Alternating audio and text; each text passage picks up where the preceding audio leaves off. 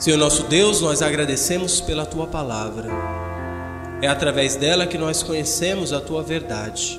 E é através dela que o Senhor chama a nossa atenção para necessidades tão intensas que existem na nossa vida e que muitas vezes nós, pela nossa limitação, pela nossa distância em que estamos de Ti, nem somos capazes de perceber, mas que o Senhor conhece e conhece muito bem, e por isso, por amor, por graça, por misericórdia, o Senhor continua comunicando conosco, falando com nós, conosco através da tua palavra.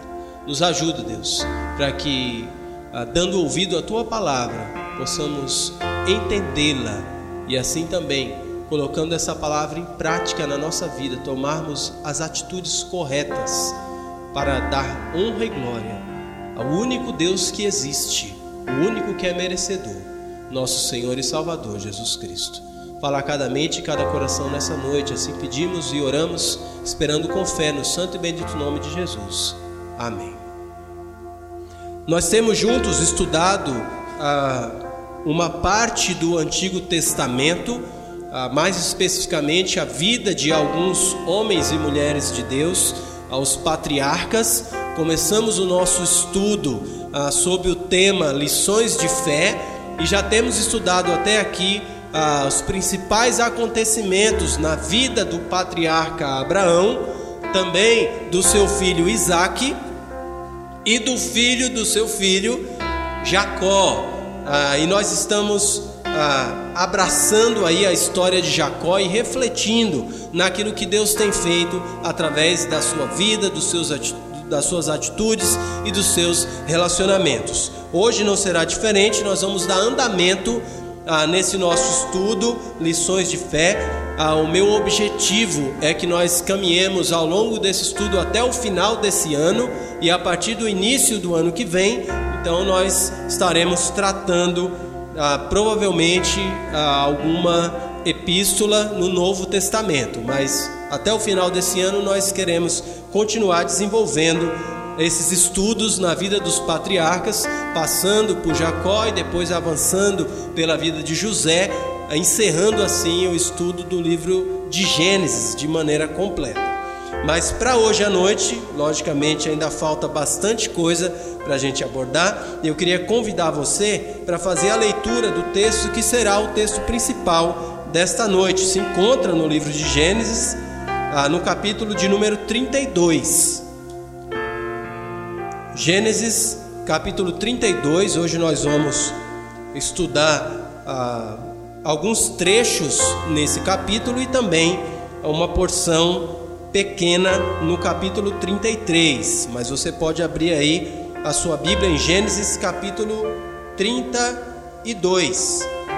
Enquanto você vai encontrando, eu quero ajudar você a lembrar que na nossa última pregação ah, ainda tratando da vida de Jacó, nós vimos que ele se tornou muito rico.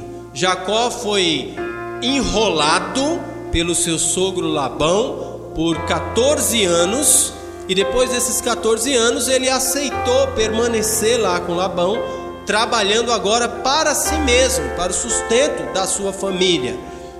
Nós vimos que naquela altura Labão continuou tentando por diversas vezes enganar Jacó, ah, mas dessa vez ele não foi bem sucedido. Jacó então ah, prosperou, ele teve grande riqueza, animais que ele possuía, servos, servas, e os filhos ali de Labão começaram a sentir inveja, os comentários começaram a aparecer, a situação começou a ficar incômoda, porque Jacó ah, com tantas coisas e as heranças, as, os bens que os filhos acreditavam que seriam deles, os filhos de Labão, estavam sendo por Deus tomados de Labão e entregues a Jacó.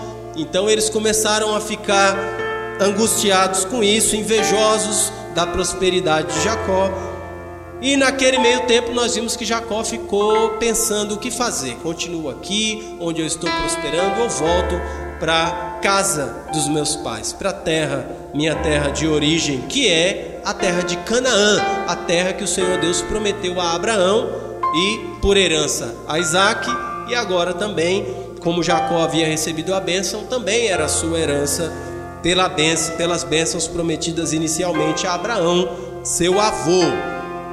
E nós vimos então que Deus apareceu para Jacó. E aí acabou com toda dúvida. Deus apareceu para Jacó e falou para ele: Olha, você precisa fazer o seguinte, você precisa voltar lá para sua terra. Jacó então juntou lá, nessa altura ele estava com quatro mulheres, estava com onze filhos dessas quatro mulheres, e ele conversou com elas, reuniu tudo que tinha e explicou: Deus me apareceu e me disse que é o momento de retornar para a casa dos meus pais ah, e para a terra que o Senhor me prometeu. E assim ele fez. O texto bíblico continua dizendo, foi aí que nós encerramos no domingo passado.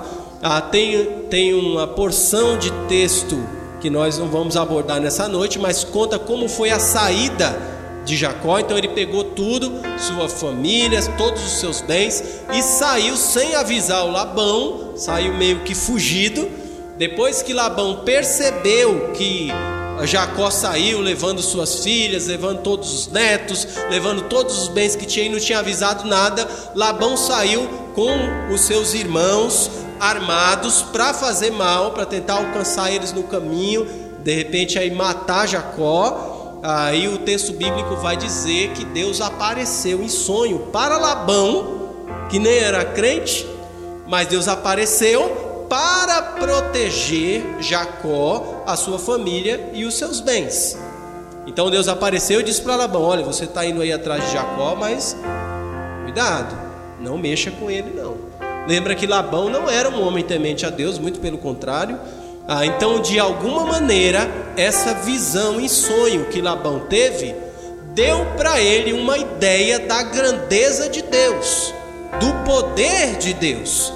E mesmo estando ali acompanhado de muitos homens e armados, ele obedeceu a voz do Senhor Deus. Era de se esperar o seguinte: que ele falasse: Ué, você não é meu Deus, eu nem te conheço, eu vou fazer o que eu quero e pronto.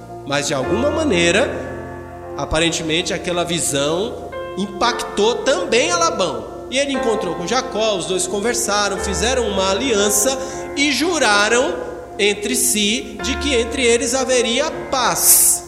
Esse, esse verso eu queria ler porque ele vai nos dar uma informação importante para o trecho que nós vamos abordar nessa noite. Ah, ele se encontra aí em Gênesis 31, verso 53. É bem pertinho aí, talvez se a sua Bíblia for semelhante à minha, você não vai precisar nem virar a página. Gênesis 31, 53 vai dizer: O Deus de Abraão e o Deus de Naor o Deus do pai deles julgue entre nós. Essas são palavras de Labão. Labão está fazendo aqui uma aliança com Jacó. E o verso 53 continua dizendo: E jurou Jacó pelo temor de Isaac, seu pai. Ou seja, aí o temor de Isaac é uma maneira que a Bíblia está usando para se referir a Deus, o Senhor Jeová. Então ele está dizendo, está dizendo, Jacó jurou pelo Deus que era o Deus de Isaac, seu pai. Então aí a gente vê tanto Labão quanto Jacó entrando no juramento para que entre eles permaneça a paz. E aí Labão segue seu caminho e Jacó também segue o seu caminho. O capítulo 32 de Gênesis, onde eu acredito todos já têm a sua Bíblia aberta, vai nos mostrar exatamente isso. Então eu quero fazer a leitura do capítulo 32 a partir do verso 1 que dá prosseguimento a essa história. Ah, Gênesis 32, de 1 até o verso 11, diz assim a palavra do Senhor. Também Jacó seguiu o seu caminho, e anjos de Deus lhe saíram a encontrá-lo. Quando os viu, disse: Este é o acampamento de Deus, e chamou aquele lugar Manaim. Então Jacó enviou mensageiros adiante de si a Esaú, seu irmão, a terra de Seir, território de Edom. E lhes ordenou: Assim falareis a meu senhor Esaú: Teu servo Jacó manda dizer isto: Como peregrino morei com Labão, em cuja companhia fiquei até agora. Tenho bois, jumentos, rebanhos, servos e servas. Mando comunicá-lo a meu senhor para lograr mercê à sua presença. Voltaram os mensageiros a Jacó, dizendo: Fomos a teu irmão Esaú, também ele vem de caminho para encontrar contigo, e quatrocentos homens com ele. Então Jacó teve medo e se perturbou dividiu em dois bandos o povo que com ele estava, e os rebanhos, e os bois, e os camelos. E disse: Se vier Esaú a um bando e o ferir, o outro bando escapará. E orou Jacó: Deus de meu pai Abraão, e Deus de meu pai Isaque, ó Senhor, que me disseste: Torna a tua terra e a tua parentela, e te farei bem. Sou indigno de todas as misericórdias e de toda a fidelidade que tens usado para com teu servo, pois com apenas o meu cajado atravessei este Jordão. Já agora sou dois bandos. Livra-me das mãos de meu irmão Esaú, porque eu o temo, para que não venha ele matar-me e as mães com os filhos. Até aí é suficiente por enquanto. Eu queria inicialmente chamar a sua atenção para o fato de que Jacó havia sido abençoado por Deus antes de sair lá da casa do seu pai. Na verdade, esse foi o motivo dele sair de lá. Ele recebeu a bênção que o pai preferiria ter dado ao seu irmão Esaú, mas que por conta de toda a enganação lá que Jacó fez, ele acabou recebendo aquela bênção.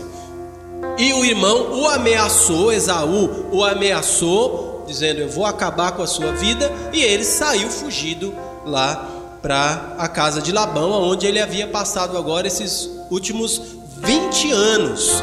Então, agora, depois desses 20 anos, Jacó está retornando para a sua terra, para o lugar de onde ele saiu fugido do seu irmão que havia ameaçado matá-lo. Perceba que ao longo do caminho, o capítulo 32 inicia dizendo que anjos de Deus saíram para encontrar Jacó. Lembra que Deus havia aparecido para Jacó quando ele ainda estava nas terras de Labão e falado: "Sai e volta para sua terra". No meio do caminho, enquanto ele voltava, sem avisar Labão, Labão veio para prejudicá-lo, talvez matá-lo, muito provavelmente, e Deus apareceu para Labão, dizendo: Não faça nada com Jacó. E quando Labão encontrou com Jacó, ele disse: Olha, eu vim e vim para fazer o mal contra você. Não vou fazer porque Deus me apareceu e disse para eu não fazer nada, mas eu quero entender que história é essa aí. Por que você fugiu? E aí o texto vai mostrar que ele se explica.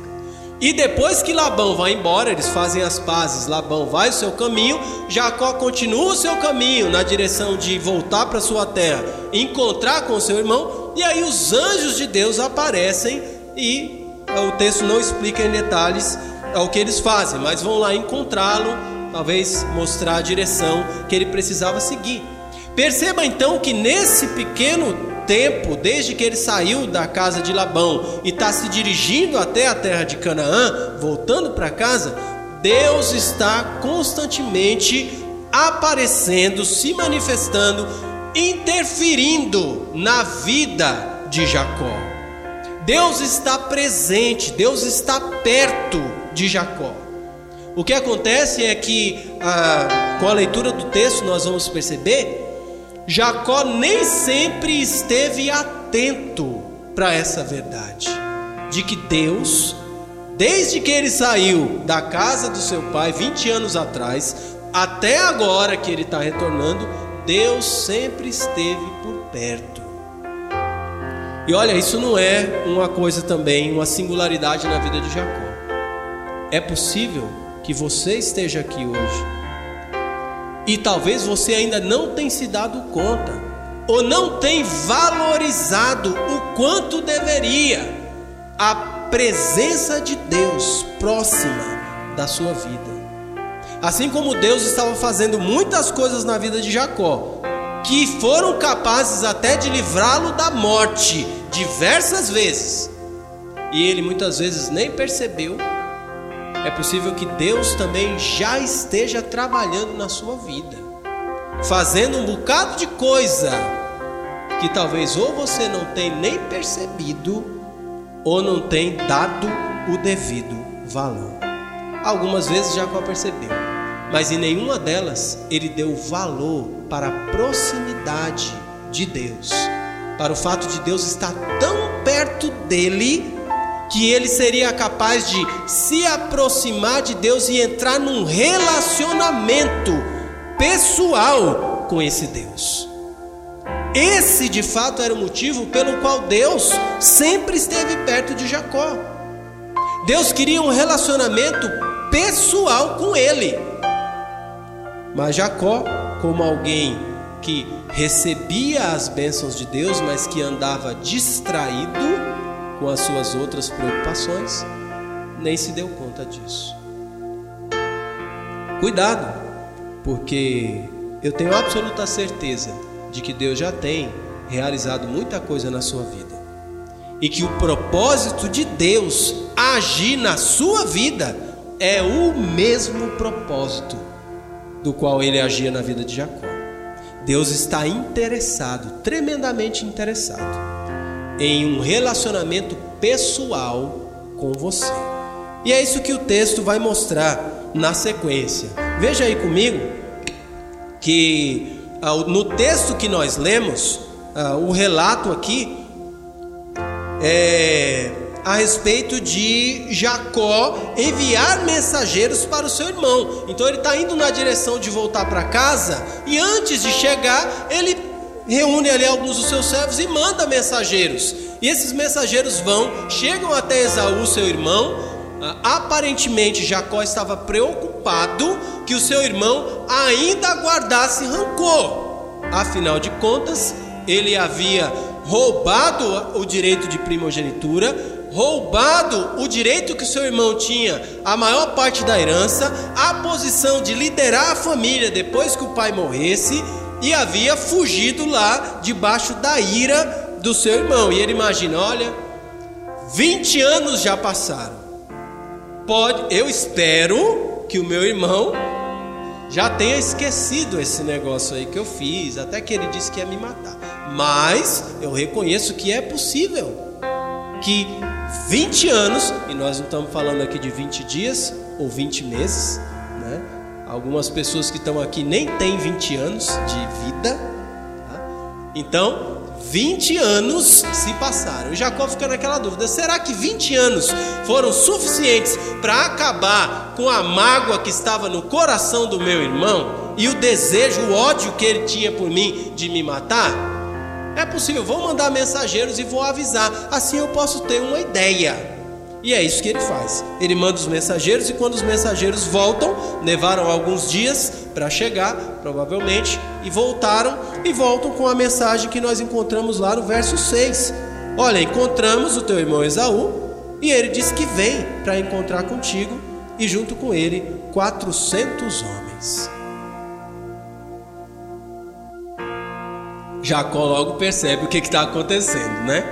Olha, e eu pensava que o tempo cura tudo.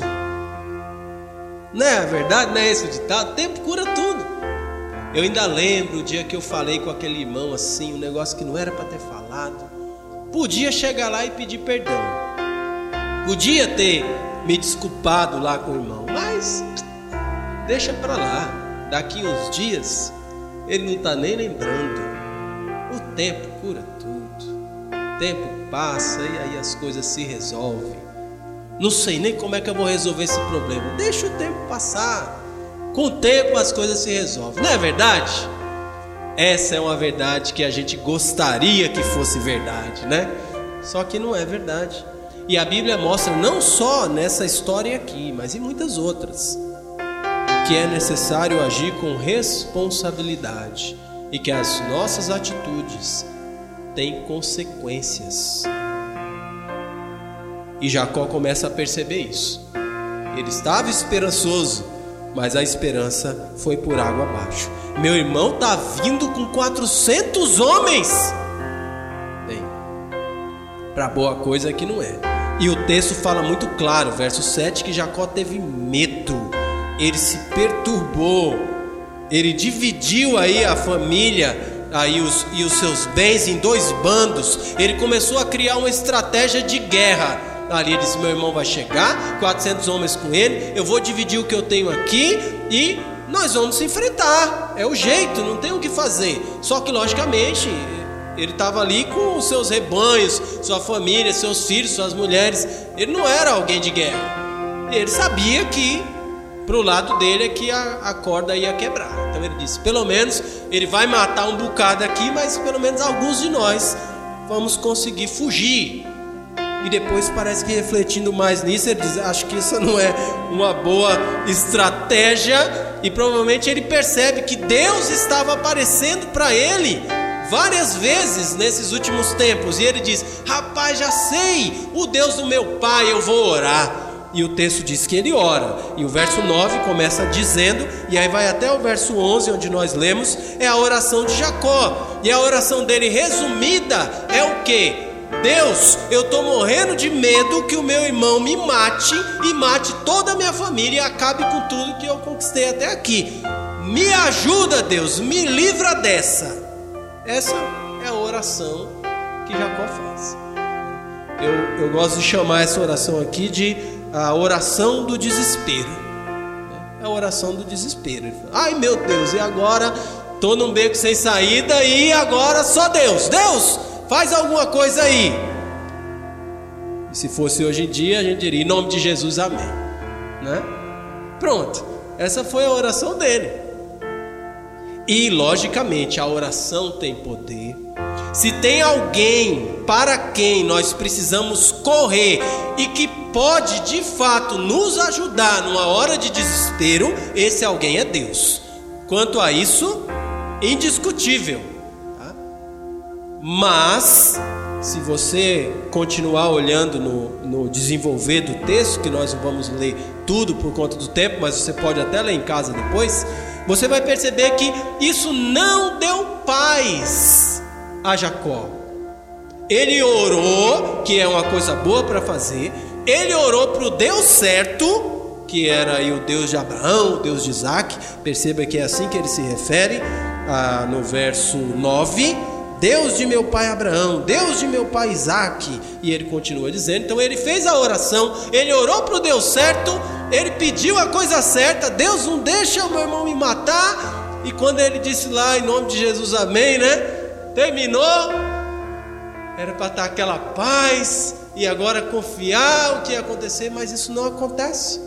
Se, se nós tivéssemos lido os próximos versículos, nós, você ia perceber que ele percebe que aquilo não resolveu e ele começa a bolar um plano mirabolante, aonde ele fala: Hum, sei não, viu? Se esse Deus de Abraão, esse Deus de Isaac aí, ele vai vai fazer alguma coisa, deixa eu também adiantar meu lado. E ele começa a pegar dos seus bens, dividir em várias porções e mandar de presente para o seu irmão. E ele fala: vai lá na frente, manda o servo e fala: leva isso aqui, leva isso. Dá aí uma distância, vai outro presente, dá uma distância, vai outro presente. Assim meu irmão vai vendo presente, presente, presente.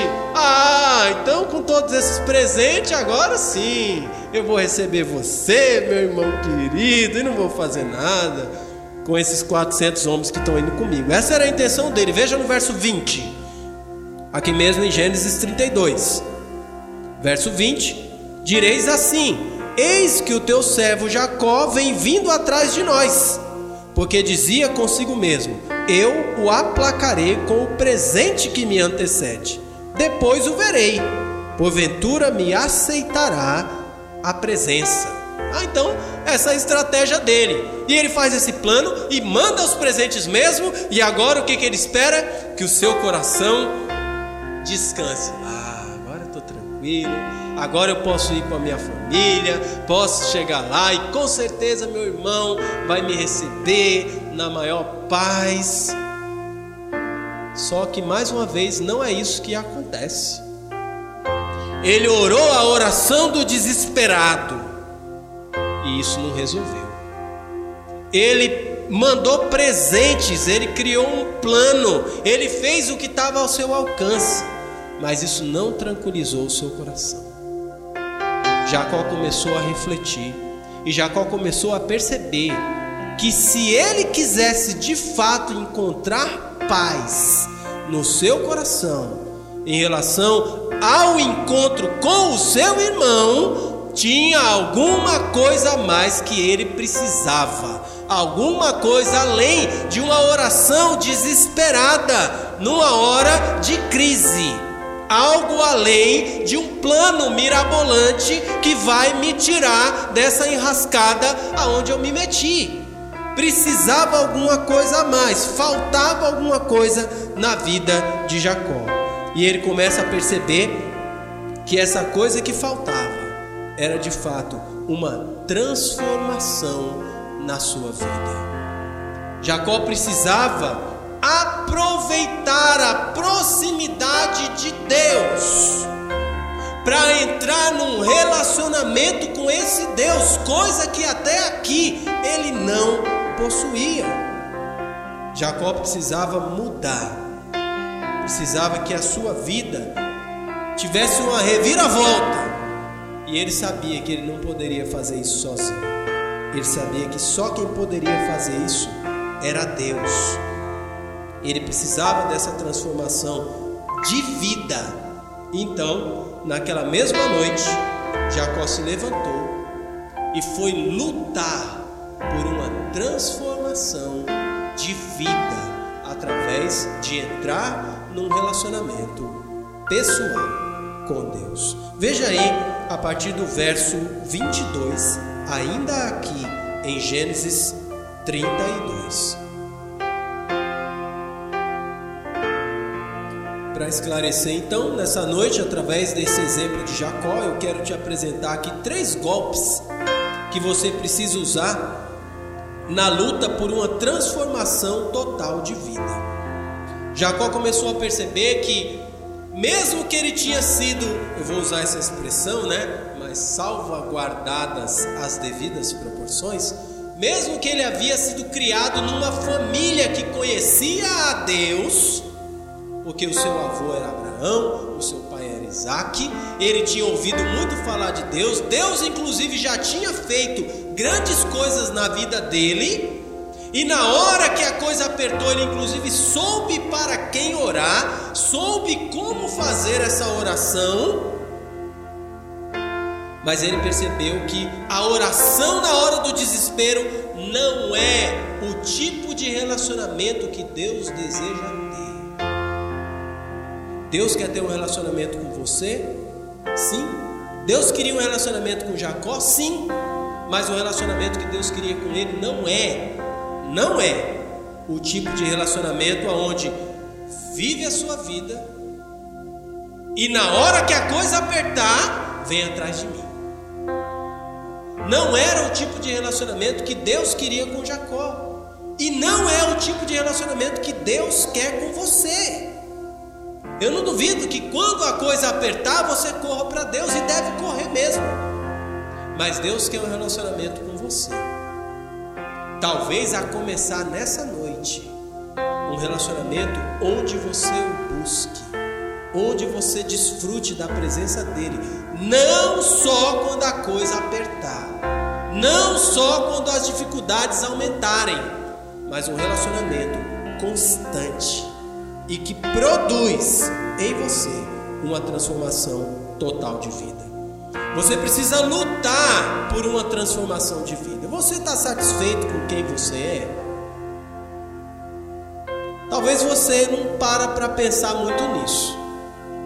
Mas qual a qualidade de pessoa que você é? Não pense aí na pessoa que está do seu lado, não. Pense em você mesmo. Você está satisfeito com a pessoa que você é? Talvez você pode até dizer, pastor, eu estou. acho que, eu for pensar, tem muita gente pior do que eu. Então, eu não estou perfeito, não, mas acho que está até num, num, num bom pé. Que bom que você pensa assim. Mas uma pergunta talvez mais profunda e mais necessária seria: Deus está satisfeito com quem você é? E essa pergunta eu não vou nem pedir para você pensar, porque a própria palavra de Deus já dá a resposta para. E a resposta é não. Deus não está satisfeito com quem você é. Deus percebe áreas na sua vida que precisam mudar. Olha, e quando a gente para para olhar a palavra de Deus, nós descobrimos que são muitas. Eu digo isso em relação a mim também. Deus não está satisfeito com a pessoa que eu sou e não está satisfeito com a pessoa que você é. Mas o problema é que talvez você esteja. E se você estiver satisfeito com quem você é hoje, então você não vai entender e nem abrir o seu coração e a sua mente para aquilo que Deus tem para te dizer e para aquilo que Deus deseja fazer na sua vida, transformar a sua vida, fazer algo diferente. E o diferente de Deus, eu sei que você sabe, é sempre para melhor, sempre para melhor. Jacó precisava dessa transformação de vida e ele foi lutar por essa transformação de vida. Ah, se Deus então quer fazer uma transformação na minha vida, faz Deus. Olha eu aqui. Na, nessa história de Jacó, que nós vamos ver agora, é que é necessário lutar por uma transformação de vida. E nessa luta existem alguns golpes certeiros que você pode dar. A palavra de Deus mostra, através desse exemplo da vida de Jacó, alguns deles. Três eu quero te apresentar nessa noite. O primeiro dele, deles, primeiro golpe que você precisa usar na luta por uma transformação total de vida é tomar uma decisão pessoal e individual de buscar a Deus. Vou repetir. Você precisa tomar uma decisão pessoal e individual de buscar a Deus. Veja aí Gênesis 32, versos 22, 23 e o comecinho do verso 24. 32, 22 de Gênesis. Diz assim: Lembra no contexto que Jacó acabou de fazer a oração do desesperado, não sentiu paz no seu coração, tentou bolar um plano para agradar o irmão, não sentiu paz no seu coração, viu que precisava de algo e agora a gente entra no verso 22. Levantou-se naquela mesma noite, tomou suas duas mulheres, suas duas servas, seus onze filhos e transpôs o val de Jaboque. Tomou-os e fez-los passar o ribeiro fez passar tudo o que lhe pertencia, ficando ele só. Vamos dar uma paradinha aí, tá? Então perceba que ele fala que estava de noite, Jacó ah, provavelmente angustiado, seu coração não estava em paz, ele sabia que o seu irmão estava a caminho, acompanhado de 400 homens, ele não sabia a velocidade que o irmão vinha, a distância ali a percorrer. Poderia ser que o irmão chegasse a qualquer momento e a calamidade ali se abater sobre ele e a família. O texto mostra então que ele toma suas mulheres, suas servas, seus onze filhos e ele transpôs o val de Jaboque. Jaboque era um riacho. Tá um, o texto aí vai usar até a palavra ribeiro, né? Então, há um, uma um ribeiro, um riachozinho que desaguava no Rio Jordão, deságua ainda, né? No Rio Jordão, lá na região da Palestina, tá? Então ele pegou e transpôs esse, ele atravessou aí para o outro lado desse pequeno riacho, esse pequeno ribeiro, a sua família, seus filhos. Verso 23 diz que ele fez passar tudo o que lhe pertencia, e aí ele ficou daquele outro lado sozinho. Isso é muito importante. O texto está mostrando aqui que quando Jacó reconheceu que ele precisava buscar a Deus, que ele precisava encontrar esse Deus que sempre esteve presente, sempre esteve interagindo na vida dele, mas ele nunca deu a devida atenção, nunca deu o devido valor. Jacó caiu em si e disse: É agora. Agora eu quero enfrentar esse Deus que sempre esteve perto de mim. Eu não quero só esse Deus se aproximando de mim e agindo na minha vida sem que eu valorize. Eu quero me aproximar desse Deus também. Eu quero conhecê-lo de verdade. Eu quero interagir com esse Deus. E o verso diz que ele, os versos que nós lemos, mostra que Jacó entendeu que essa era uma decisão pessoal e individual. Jacó amava Raquel, a sua esposa. Mas Jacó percebeu que nessa hora Raquel não podia ajudar ele. Ele não falou: Raquel, faz o seguinte, ora para Deus por mim, para que ele me ajude. Não, não adiantava. Nem nenhum dos seus filhos ia poder fazer essa decisão no lugar dele, de buscar a face de Deus, de ter intimidade com Deus e entrar no relacionamento com Deus. Era ele, o Jacó, que tinha que fazer isso. Sua família não ia ajudar, seu pai, sua mãe, seus filhos, seus servos, suas servas. Os bens que ele tinha, que ele tinha, também não ia ajudar. Na verdade, podia até atrapalhar. Ele podia pensar, nossa, mas eu tenho tanta coisa, e parece que atrapalhou, né? Foi os bens que ele usou para criar uma estratégia e tentar agradar o irmão, mas não adiantou de nada. Então ele disse: Olha, para eu não ficar tentado em vou mandar mais presente, vou dar tudo que eu tenho, para eu não ficar pensando em, em plano B, plano C, plano D, eu vou passar minha família para lá, eu vou passar tudo que eu tenho para lá e eu vou ficar aqui sozinho. Agora somos Deus e eu.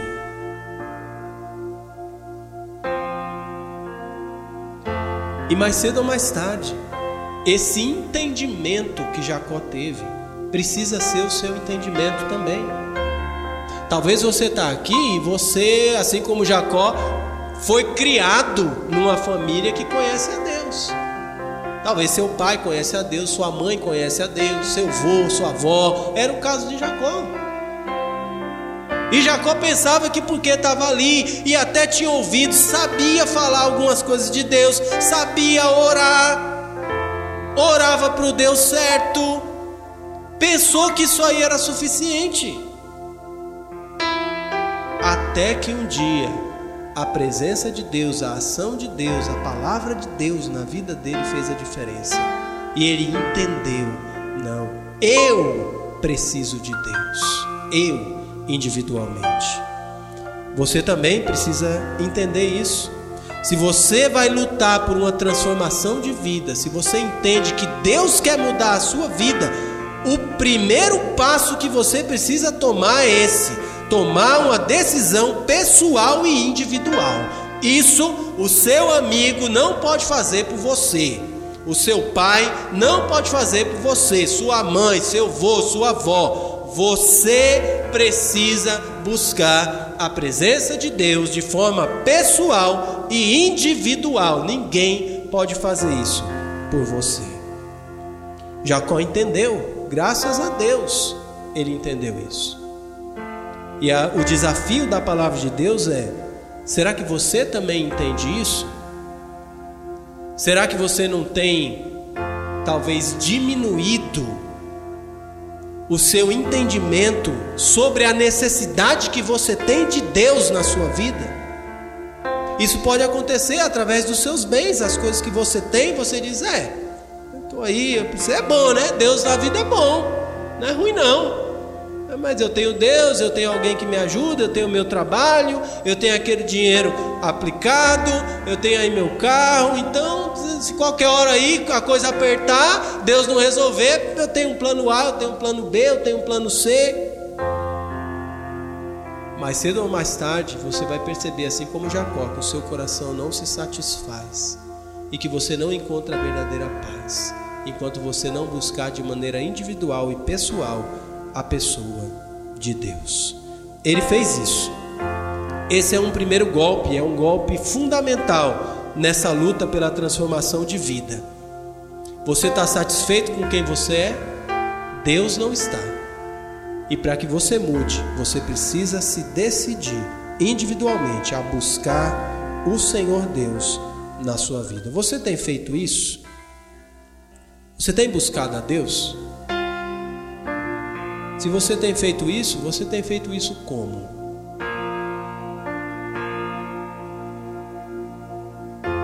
Eu não digo buscar a Deus no sentido de ter uma religião.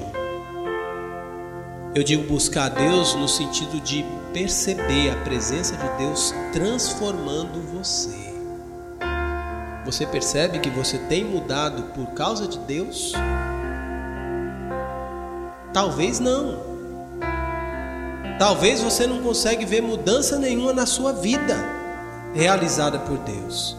E se isso é uma verdade para você, eu não conheço a vida de todo mundo aqui, mas você conhece a sua vida.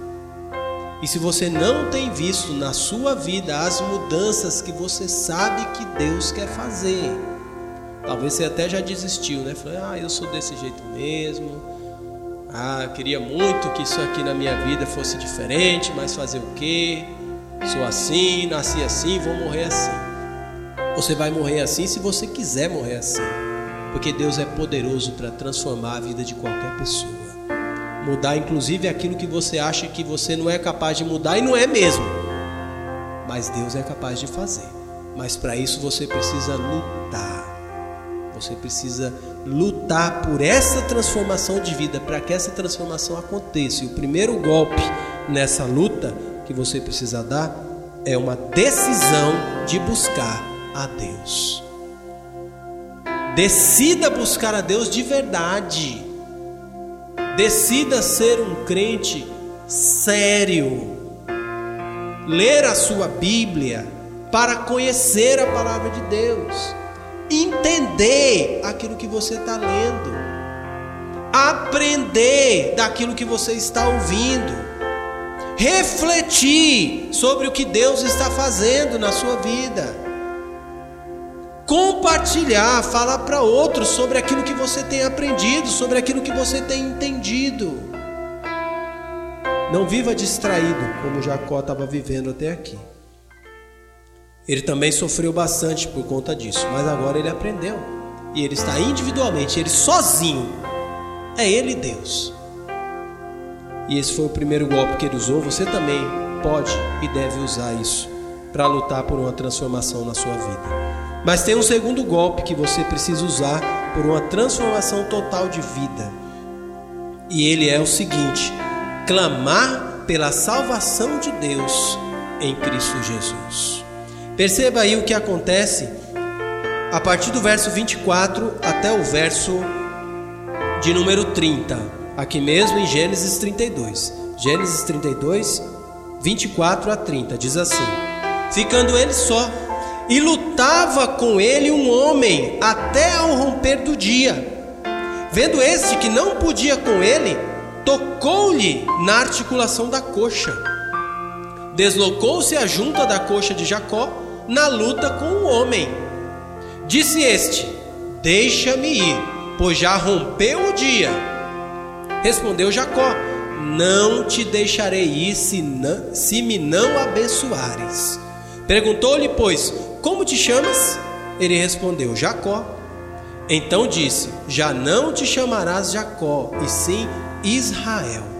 Pois como príncipe lutaste com Deus e com os homens e prevaleceste. Tornou Jacó: Dize, rogo-te, como te chamas? Respondeu ele: Por que perguntas pelo meu nome? E o abençoou ali. Aquele lugar chamou Jacó Peniel pois disse: Vi a Deus face a face, e a minha vida foi salva. Amém? Jacó percebeu que o que ele precisava era salvação. Salvação. Ser salvo da condição que ele se encontrava, alguém cujo Deus estava tão perto, mas que não ligava para esse Deus. Não era alguém sem religião, não era alguém que não orava, a gente viu, ele orava. Mas ele não tinha Deus como seu salvador pessoal. E ele não tinha sido transformado pelo poder de Deus até aqui. O texto começa mostrando essa interação entre Jacó e Deus como uma luta. E diz que ele lutava com um homem. Pelo menos duas ou três vezes aparece essa descrição aqui nesse texto. O que que aconteceu lá de fato, tá? Aparentemente, Jacó ficou sozinho e ele começou a travar uma luta com Deus em oração. Lembra que estava de noite, ele não dormiu, perdeu o sono, pensando na qualidade de pessoa que ele era e no quanto ele precisava ser transformado, reconhecendo que essa transformação só quem pode fazer é Deus. Então ele começou a orar, clamando por Deus, para que Deus transformasse a sua vida, para que Deus mudasse na sua vida aquilo que não estava adequado, aquilo que não estava bom, os seus pecados, a sua maneira sabidona ali de agir, mas que não tinha trazido bons resultados para ele até agora. E ele ficou orando e orando e orando e orando e orando. Insistiu na oração. Seria a oração que hoje a gente chamaria de vigília. Então ele passou a noite orando, a noite inteira até o romper do dia. E o texto apresenta essa oração como uma luta. E aparentemente o que aconteceu aqui é que quando o dia começou a raiar, então ah, alguém apareceu ali e chamou a atenção de Jacó. Esse homem apareceu ali e chamou a atenção de Jacó, acertando ele na coxa. Pá, deu ali uma pancada na coxa dele e a coxa deslocou. E ele ali, talvez em oração, não sei se ele estava orando de olho fechado, é o que a gente faz hoje, né? não sei se já tinha esse hábito naquela altura, talvez sim. E aí ele olha e vê aquele homem, e o homem fala com ele, né? Ah, no verso 26 está o que, que aquele homem disse: Deixa-me ir, pois já rompeu o dia. Então eles estavam em oração para Deus. E de repente aquele homem acerta ele e ele olha e o homem fala, como quem diz assim: Olha, tá bom, né? Você já, já me segurou aqui bastante, agora deixa eu ir. O dia já amanheceu e eu já vou. Rapaz, está orando demais. Mais ou menos nessa ideia. Veja no verso 25, que o verso 25 diz o seguinte: Vendo este que não podia com ele. O que ele está dizendo aqui é que esse homem, que nós vamos ver mais à frente, que é o próprio Deus, esse homem não podia com Jacó. O texto aqui está dizendo que Deus não podia com Jacó. Ou seja, Jacó estava sendo superior a Deus aqui nesse sentido. Mas que, o que, que o texto está querendo comunicar? Tá? Logicamente, Jacó não é maior do que Deus. O texto aqui está dizendo que o comprometimento de Jacó naquela oração, a intensidade com a qual ele buscava Deus em oração, a maneira como ele tinha entendido que precisava mudar e não estava disposto a voltar e atravessar aquele rio do mesmo jeito que ele era então essa intensidade era tamanha que Deus reconheceu. E o texto diz: Deus não podia com ele, ninguém poderia demovê-lo dessa intenção. Ele estava ali para lutar e para ganhar, para dizer: eu vou orar, eu vou buscar a presença do Senhor até que o Senhor me atenda. E perceba que o que Jacó buscava ah, verso 26, quando o homem fala com ele: Deixa-me ir, pois já rompeu o dia. Respondeu Jacó: Não te deixarei ir se me não abençoares. Jacó queria ser abençoado, mas diferente do que hoje em dia a gente escuta, as bênçãos que Jacó queria não era uma casa nova, não era um camelo que corria mais, mais cavalos, muitos bens, riqueza, dinheiro, mais mulheres, outros filhos, nada disso. A bênção que ele queria era a bênção de ter a Deus na sua vida, de ter uma verdadeira amizade com Deus, de tal maneira que a presença de Deus mudasse quem ele era. Ele queria a salvação de Deus.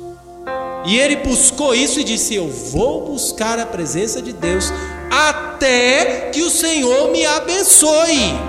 E aqui ele já está conversando com essa pessoa que apareceu, entendendo que essa pessoa é o próprio Deus. Provavelmente essa pessoa aqui é o próprio Senhor Jesus Cristo. Ah, nós temos na teologia ah, uma doutrina que nos ensina o seguinte, o que a gente chama ah, na teologia de ah, aparição de pré-encarnação. Então, aqui é uma aparição de Jesus, mais ou menos como acontece com os anjos. Os irmãos lembram que os anjos são apresentados nas Escrituras como seres espirituais. Mas no Antigo Testamento, várias vezes, eles tomaram forma física para desempenhar uma função específica. Então as outras pessoas podiam ver aquele anjo, ele dava aquela mensagem e depois ele voltava para o céu na sua forma espiritual. Nessa altura aqui, logicamente, Jesus ainda não havia nascido nesse mundo de Maria e não tinha um corpo físico, como nós estamos vendo aqui. Mas aparentemente o que aconteceu aqui é exatamente isso. Jesus tomou uma forma física temporária para que ele pudesse conversar com Jacó aqui nessa hora. E aí Jesus apareceu para ele, conversou com ele, disse: Rapaz, eu preciso ir, o dia já amanheceu e você está aí. Ah, eu acredito que aqui também provando a Jacó, logicamente Jesus tinha todo o tempo e não estava tão apressado assim. Aqui ele está dizendo, rapaz, eu vou, eu vou dizer que eu preciso ir, vamos ver se ele. Ah, então tá bom. O senhor tem que ir, não vai fazer nada, então eu vou voltar meu caminho. Tá? Mais uma vez, Jacó, então, Deus está dando a oportunidade para ele mostrar que o propósito dele é firme, que a intenção dele é verdadeira, que ele entendeu que precisa de Deus. E aí, ah, é o que acontece: Jesus o abençoa, e essa bênção é a bênção da salvação. O verso 28 diz que Jesus fala para ele: Não te chamarás Jacó, e sim Israel, pois como príncipe lutaste com Deus e com os homens e prevaleceste. Esse é o significado do nome Israel, aquele que luta com Deus, ou então também pode ser traduzido como lutador de Deus, aquele que Deus escolheu para ser o seu lutador. Então, realmente ali Deus reconheceu que ele lutou e ele lutou corajosa e poderosamente e por conta dessa luta ele prevaleceu. O texto fala contra Deus e contra os homens. Então, venceu aquilo que era a grande dificuldade na sua vida, teve um encontro pessoal com Deus. Verso 30 termina dizendo que ele declara: Vi a Deus face a face e a minha vida foi salva. Agora Jacó não era mais Jacó. Jacó agora era Israel. Aquele homem com todas aquelas tendências, com toda aquela esperteza de criar planos e tentar se sair bem, de enganar o próprio pai, de enganar o próprio irmão, de não ligar para as vezes sem conta que Deus agiu na sua vida, aquele homem agora ficou no passado. E agora um novo homem surgiu, Israel o campeão de Deus. Tudo isso aconteceu porque Jacó clamou pela salvação de Deus, a salvação que se encontra em Jesus Cristo. Será que você também já fez isso?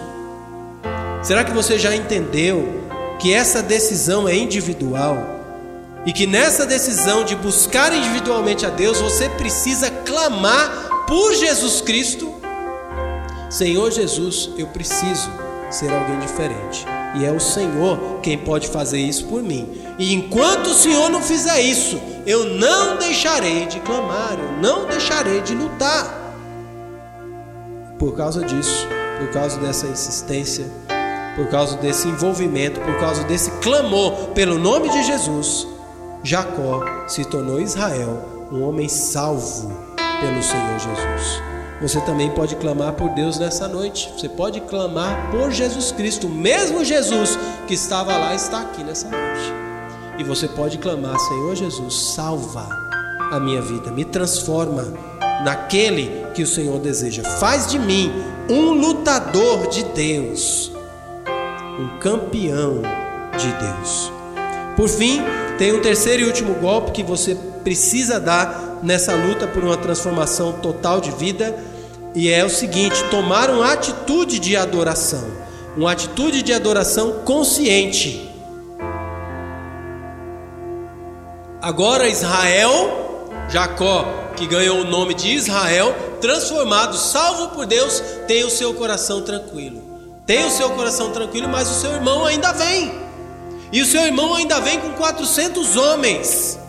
E o texto diz que ele vai lá encontrar sua família, atravessa aquele rio, mancando, porque ele tinha sido atingido na coxa. E quando ele levanta os olhos, ele vê o seu irmão Esaú que se aproxima.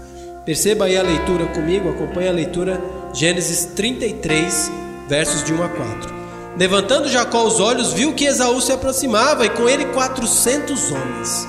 Então passou os filhos a Lia, a Raquel e as duas servas, pôs as servas e seus filhos à frente, e Lia e seus filhos atrás deles, e Raquel e José por últimos. E ele mesmo, adiantando-se, prostrou-se à terra sete vezes, até aproximar-se de seu irmão. Então, verso 4: Então Esaú correu-lhe ao encontro e o abraçou, arrojou-se-lhe ao pescoço e o beijou e choraram. Irmãos, o que, que nós estamos vendo aqui? Nós vemos um Jacó diferente. O Jacó de antigamente, o Jacó que enganava o pai, o Jacó que era enganado por Labão, se ele tivesse do mesmo jeito, o que ele faria aqui é colocar sua esposa, seus filhos, seus bens, tudo na frente, dizer, vai lá encontrar com meu irmão e ó, correr para o outro lado para salvar sua própria vida. Mas agora o que ele faz é, ele se adianta, ele vai na frente e diz, agora eu vou, não tenho mais medo. O que eu precisava, eu já tenho. Eu tenho Deus, eu estou salvo. Ainda que o meu irmão tire a minha vida, eu estou salvo. Eu tenho esse Deus e não posso perdê-lo. E ele toma a frente. E o texto mostra então que o seu irmão se aproxima com os 400 homens, mas em vez de puxar a espada e matar todo mundo, ele vai lá, o abraça, se joga lá no pescoço dele, o beija e os dois choram. Será que Esaú levou 400 homens só para ajudar a beijar Jacó e abraçar? Com certeza não foi. Ele levou os 400 homens para matar, para destruir. Mas o que, que aconteceu aqui? O que, que fez Esaú mudar de ideia? Eu acredito que quando Esaú viu Jacó, Jacó se aproximando, se ajoelhando, se humilhando, diante daquele que ele tinha ofendido. Sete vezes ele foi até se encontrar com seu irmão. E quando se aproximou o suficiente e Esaú pôde olhar para ele, junto com aqueles 400 homens, talvez os 400 homens já puxando a espada e falando, podendo começar, Esaú olhou nos olhos de Jacó e disse: Peraí, aqui aconteceu alguma coisa. Esse aqui não é o meu irmão Jacó. Quem é esse irmão? Ele não sabia até aquela altura, mas era Israel. Aquele Jacó antigo que havia se entregado a Jesus Cristo e havia sido transformado.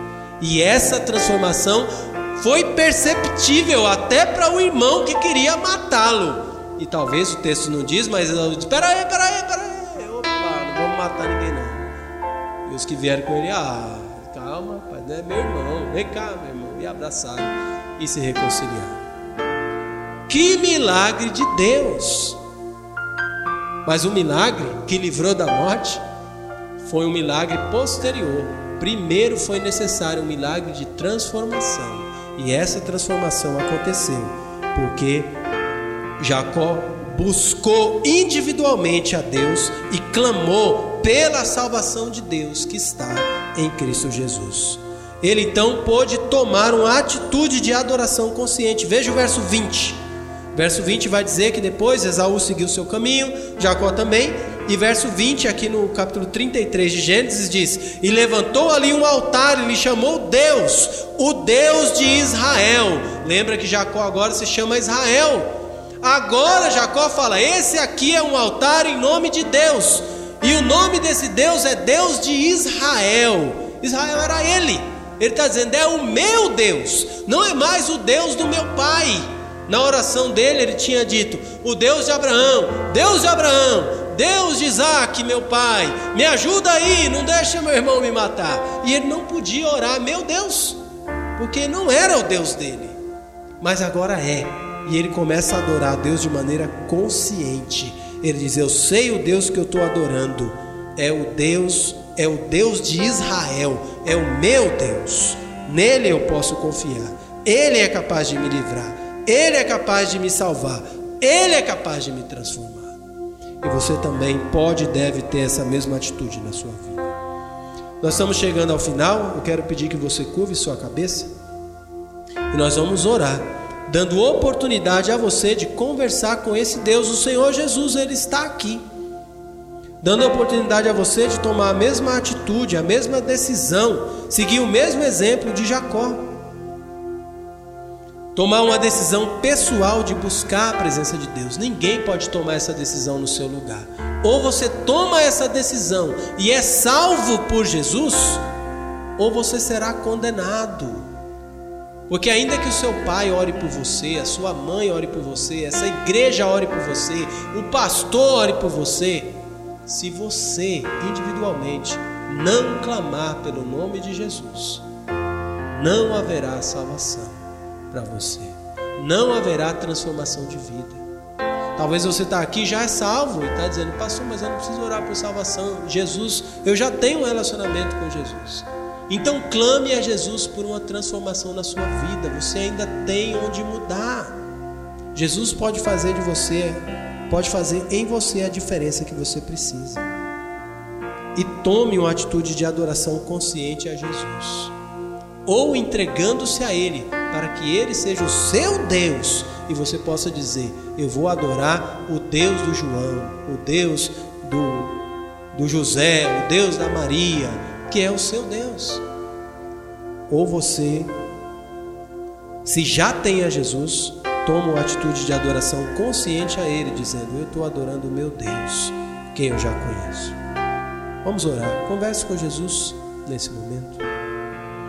Senhor nosso Deus, nós agradecemos pela tua palavra, nós agradecemos pelos exemplos que podemos receber.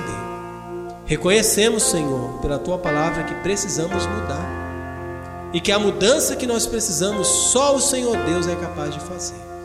Essa mudança é operada por Deus na nossa vida através de Jesus Cristo. Então é o nome dele que nós invocamos. Senhor, é possível que alguém está aqui nesse momento e não está invocando o nome de Jesus não tem dado atenção a tudo que Jesus Cristo já tem feito por ele, tem vivido distraído, tem vivido satisfeito com quem ele é. Senhor Deus, fala ao coração dessa pessoa, dessas pessoas, desperta-os para a necessidade que eles têm de Ti, de lutarem por uma transformação de vida verdadeira, constante, que os leve à semelhança do Senhor Jesus. Obrigado porque o Senhor é poderoso para fazer infinitamente mais do que nós pedimos ou pensamos. Atende, Senhor, as orações daqueles que têm orado assim, assim como o Senhor atendeu a oração e transformou a vida de Jacó. Atende as orações daqueles que têm invocado o nome de Jesus nessa noite. Assim nós oramos com fé e esperança no santo e bendito nome de Jesus. Amém. Amém. Uma boa noite. Que Deus nos abençoe a todos. Haverá para os irmãos agora que estão no coral o ensaio. Eu vou me dirigir à porta para cumprimentar os irmãos.